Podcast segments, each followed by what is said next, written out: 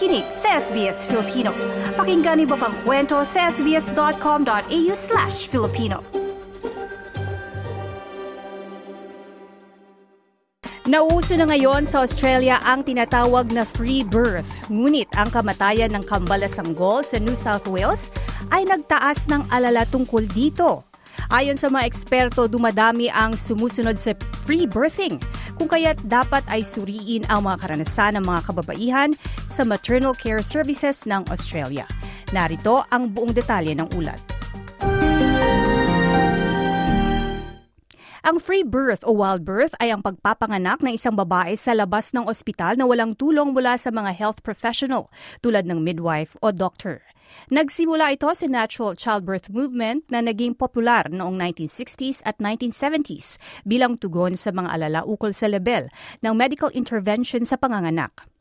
Sinabi ng Chief Midwife ng Australian College of Midwives, Alison Weatherstone, mahalaga na maunawaan ang antas ng panganib ng mga magulang kung hindi gagamit ng tulong mula sa isang registered health professional tulad ng midwife o doktor. Free birth is where a woman births her baby in the absence of a appropriately qualified healthcare provider, whether that be a midwife or a doctor. And so home birth, on the other hand, is you can still have a home birth without um, support. And I guess that equates to free birth because free birth can be anywhere and you can technically, the definition of home birth is anywhere outside of a hospital. Um, but the key to that from ACM's perspective is that home birth for certain uh, women is a safe option, providing they've got the support of a suitably qualified healthcare professional. Wala pang nakolekta na datos ng free birth sa Australia. Ngunit ayon sa Australian Institute of Health and Welfare, 97% ng mga panganganak ay nagaganap sa ospital, habang 1.8% ang mga ang sa mga birth center at 0.3% ang sa bahay. Ngunit kamakailan, ang pagkamatay ng premature twins sa Byron Bay, New South Wales sa tinatawag na free birth ay nagbigay ng alala ukol sa free birth. Sumunod dito ang nangyari sa Regional Victoria kung saan pinanganak ang isang bata na nasa kritikal na kondisyon.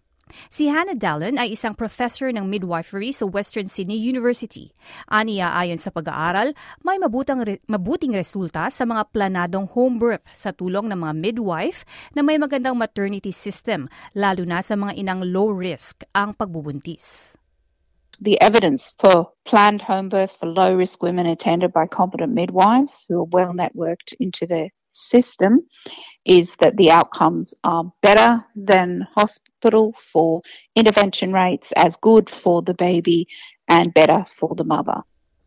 Aling ni Miss Weatherstone, ang free birth ay may dalang mataas na panganib, partikular kung may mga di napansing komplikasyon.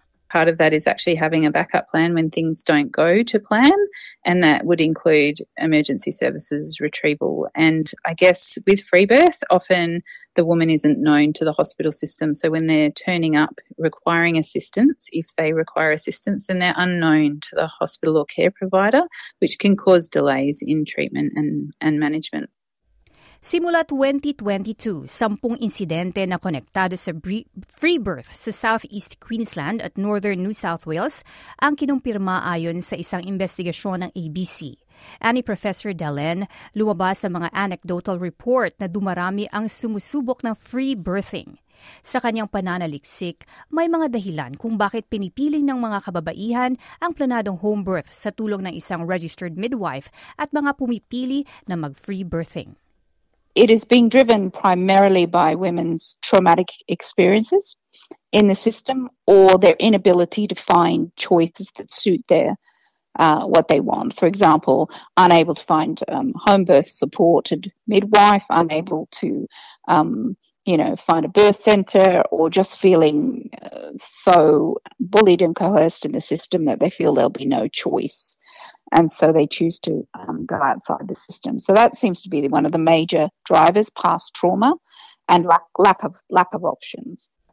Ayon kay Professor Dallin, mahalaga na tingnan ang karanasan ng mga kababaihang nanganganak sa mga ospital at konsiderahin kung paano ito nagiging dahilan ng pagpili ng free birthing. But it's very easy to demonize these women and just call them irresponsible and, and ignorant. In fact, we have interviewed thousands thousands of women, done surveys across the nation, published an international book on this. These are some of the most prepared and informed women you will ever come across. What they are often, though, is traumatized and between a rock and a hard place with no other options. So, if we want to fix free birth, we have to actually stop looking at free birth as the problem and start looking at mainstream care as the problem. Si Professor Dalen ay naging expert witness sa New South Wales Birth Trauma Inquiry na nakatanggap ng 4,000 submissions at narinig din niya ang mga testimonya ng mga kababaihang nakaranas ng birth trauma sa mga ospital sa New South Wales. Sa mga testimonyang binigay, binahagi ng mga kababaihan ang weight shaming, kakulangan sa pain relief at kakulangan ng impormasyon ukol sa panganganak. Aniya may mga kababaihan pa rin pipiliin ang free birth habang ang iba naman ay pipiliin ang maternal care system upang matugunan ang pangangailangan. it all points to maternity service reform to me. We're not quite getting it right. Women, for whatever reason, are. Um, some women are choosing not to birth in the hospital system because of a real reason. Others there will always be a cohort of women that actively and always will choose free birth, and there, there's no way to really influence that because that will always exist. But it is the women that are hospital avoiding or um, they can't access a continuity model of care where they have the same midwife throughout all of their pregnancy, labour, birth, and postnatal period. They're the women that we really need to be um, supporting to um, engage so that you know, we can change the system to meet their needs. Ayan, ang ulat na ito ay sinulat ni Amy Hall at Sydney Lang na isinalin sa wikang Filipino. Nice yung bang makinig na iba pang kwento na tulad ito? Makinig sa Apple Podcast, Google Podcast, Spotify o sa iba pang podcast apps.